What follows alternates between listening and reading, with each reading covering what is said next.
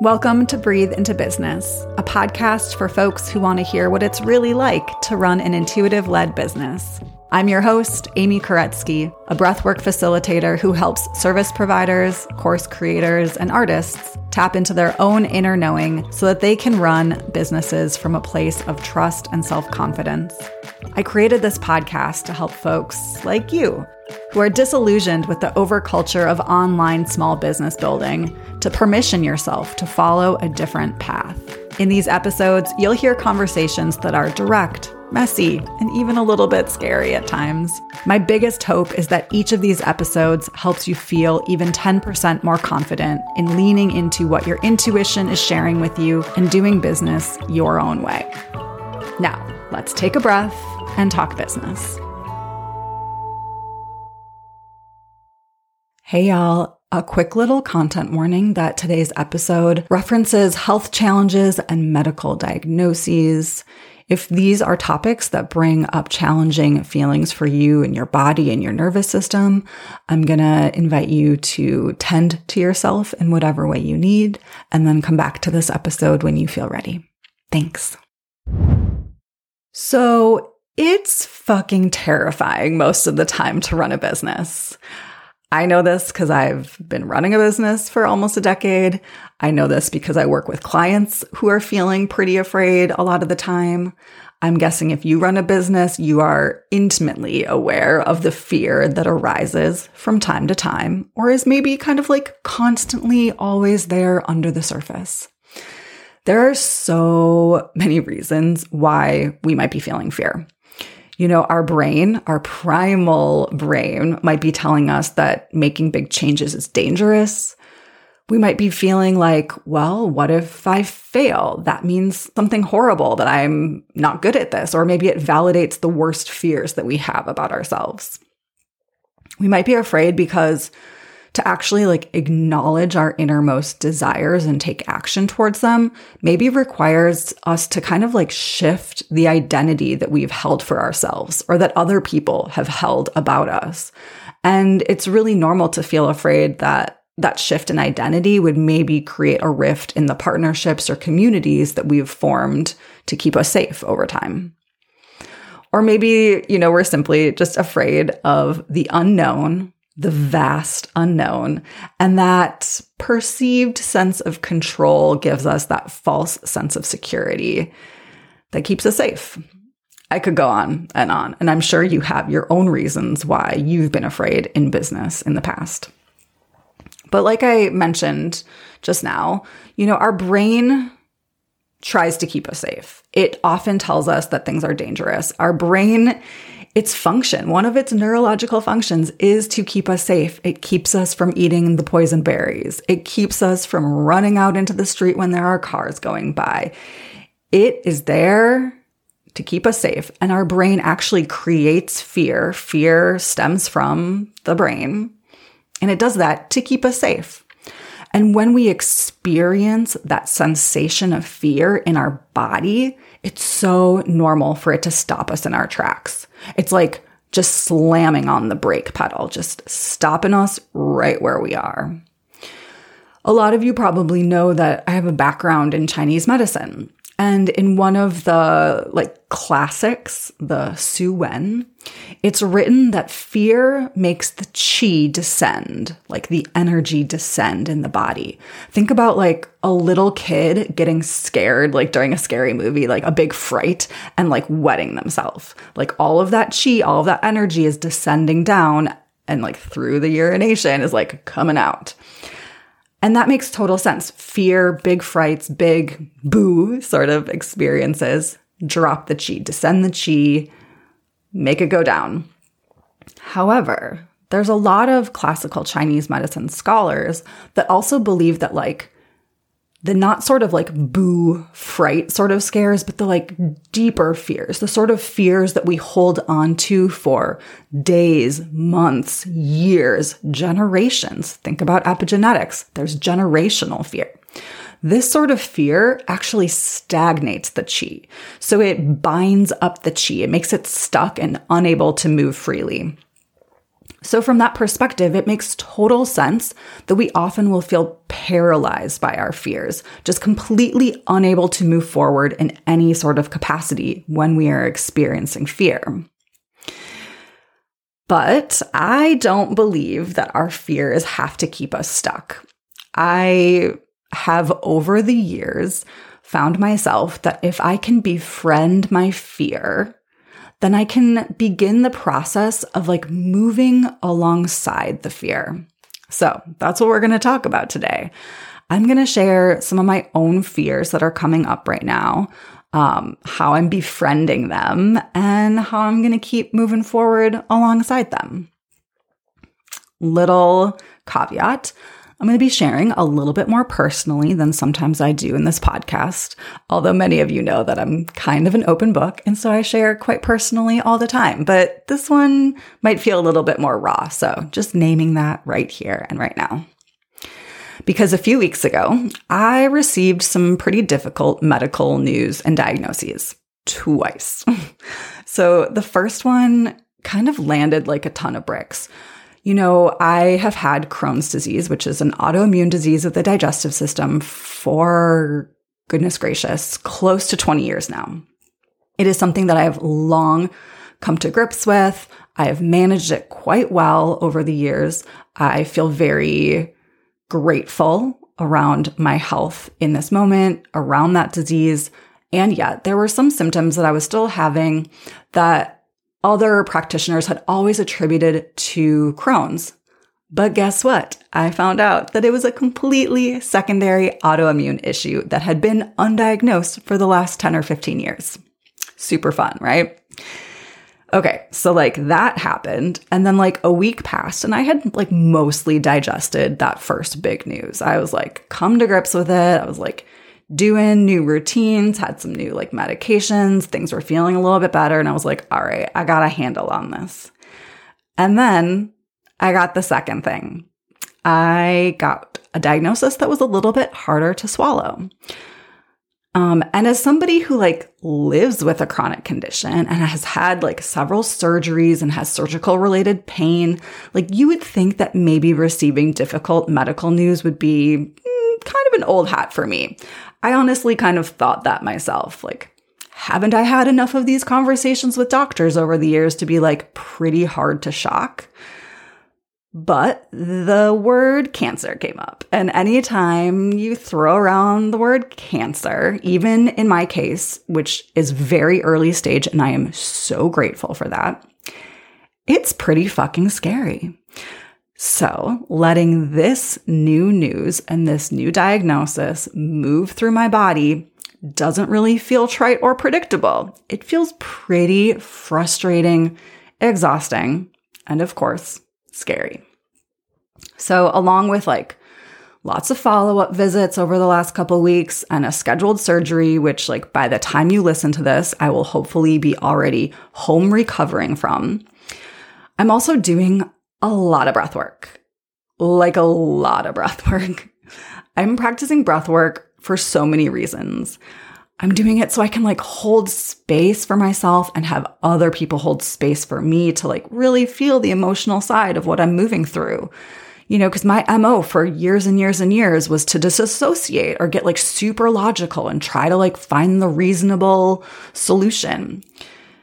So that's not happening. I'm like breathing through it. I'm letting the tears come up, even after I'm telling you almost a year long tear free breathwork streak where I've been breathing regularly, but just getting a lot of like creative downloads and not crying a lot. Like the tears, they are coming now.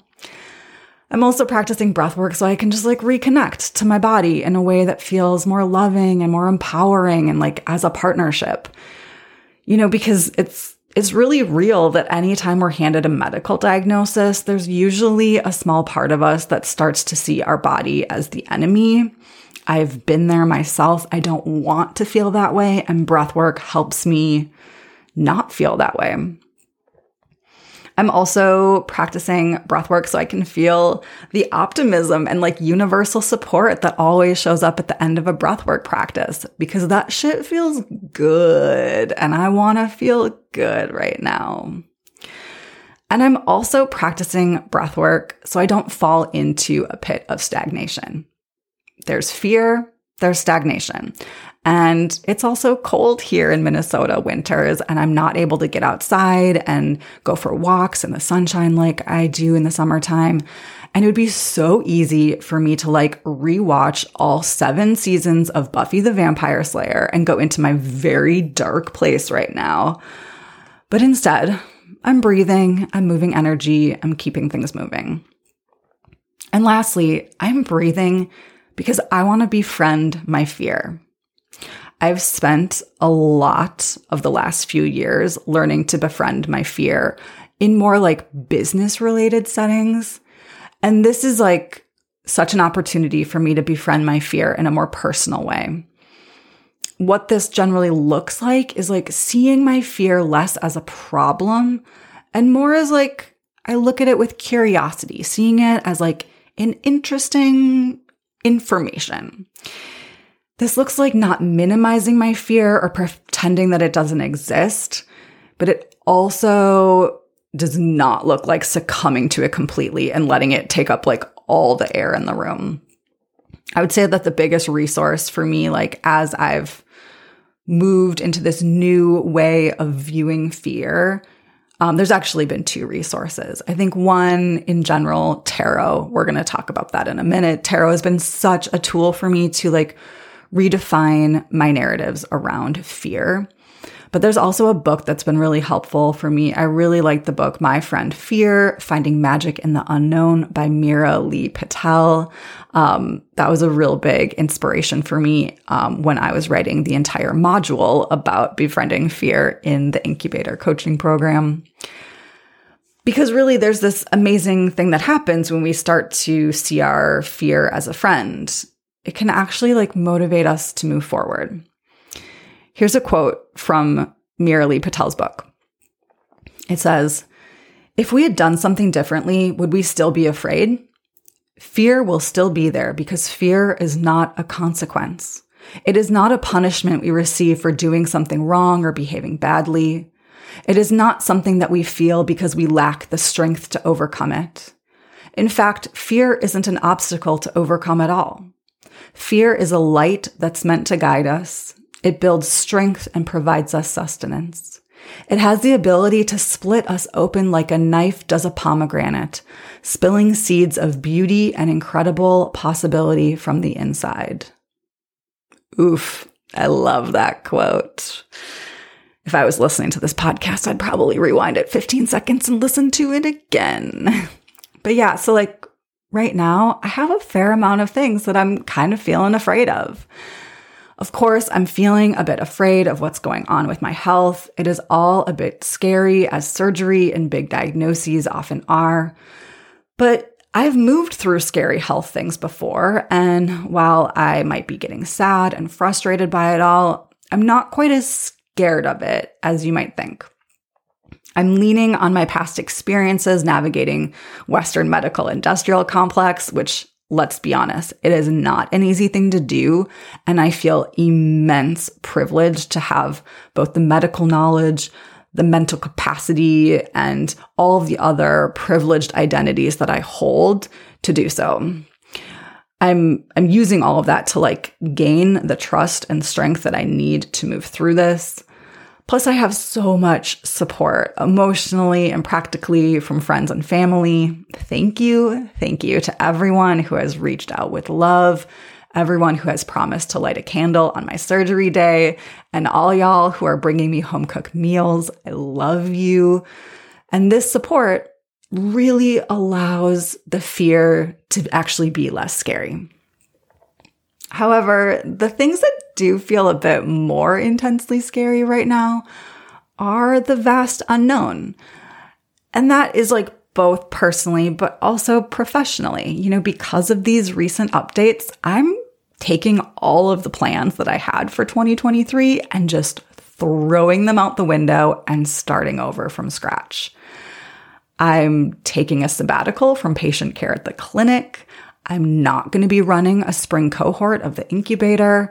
I'm really just leaving the door wide open for my body to lead the way this year and just seeing where it takes me. And, you know, to go alongside that, I'm definitely a little bit afraid of like not having enough work to be able to pay my bills, doing the things that I want to do. I'm afraid that I'm going to have to go back to working in the ways that I was in like more unsustainable ways in order to make a living. I'm kind of afraid of trying this wildly unconventional way of planning my year and working and having it fail. But also, like, in the end, I'm also kind of more afraid of not trying it all. And I'm able to see how these fears are like born out of my brain's desire to keep me safe. But let's be honest, my brain hasn't done a bang up job on that so far. So, like, why would I let it start running the show now? Because like none of these things that I'm doing my business are like new ideas that are just showing up right now because of the medical issues. They are all things that have been sitting in the back of my mind and showing up in my intuition for years now. And this is the universe's push that I guess I needed to make them. And I 100% do not subscribe to the like, everything happens for a reason sort of adage. But I do believe that sometimes spirit will intervene when we're starting to veer off the path that spirit or soul or like use whatever word you want wants us to go on. And like, I know this might not resonate with everyone who has gone through hard things, and I do not want this to sound minimizing or like putting rose colored glasses over everything because it's not. Like, this is just for me and from my experience right now this feels like one of those wake up calls where spirit is like, all right, kid, it's now or never. Are we going to do this or what? And like to that, my answer is, fuck yes, we are doing this. I do not want to miss out on my life. And like when I think about it in tarot terms, which I mentioned as like the other thing that has supported me in, in befriending my fear, I don't subscribe to the idea that there are quote unquote scary cards. Yes, there are cards that can feel more challenging when we are moving through them. Absolutely. But they are not like impending doom cards. And, you know, the tower is one of those cards. Like the tower does not feel fun to move through. But when I pull the tower, I'm not like, oh shit, what's going to happen? It's just like, a reminder that there are unsustainable or like there are cracks in the foundation that need to get shore up. And I'm not actually someone that even pulls the tower all that often, but in the last month or so, I've pulled it at least three times. So I definitely see this as a tower experience, but almost like a mini tower.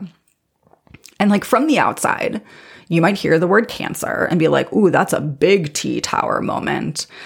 But honestly, for me, it feels more like a little T Tower moment because they caught it so damn early. I'm going in, I'm getting it cut out. There's no talk of chemo. Like, I feel so, so grateful in that. But it's funny because I was already kind of planning on taking a sabbatical from patient care at the clinic. It is something I've been talking about for years. Let me say years but have done zero follow through around. So now, like, here comes the tower to like force my hand a bit and like really make me take some time to regroup. Because I've known for some time that things needed to change, but I put off those changes for like valid reason after valid reason. I mean, the pandemic was a big one. I've been wanting to take a sabbatical since before the pandemic even happened, but I wasn't just about to like walk away from my business or my employees or anything when that happened. And then the pandemic never really seems to end because let's be honest, we're still in a pandemic. And the changes that we've made at the clinic over the last year, being in a new space, building up um, our new team, you know, these just were very reasonable reasons why I couldn't just walk away for six months. I'm not about to be leaving Kim high and dry. That's not how I roll.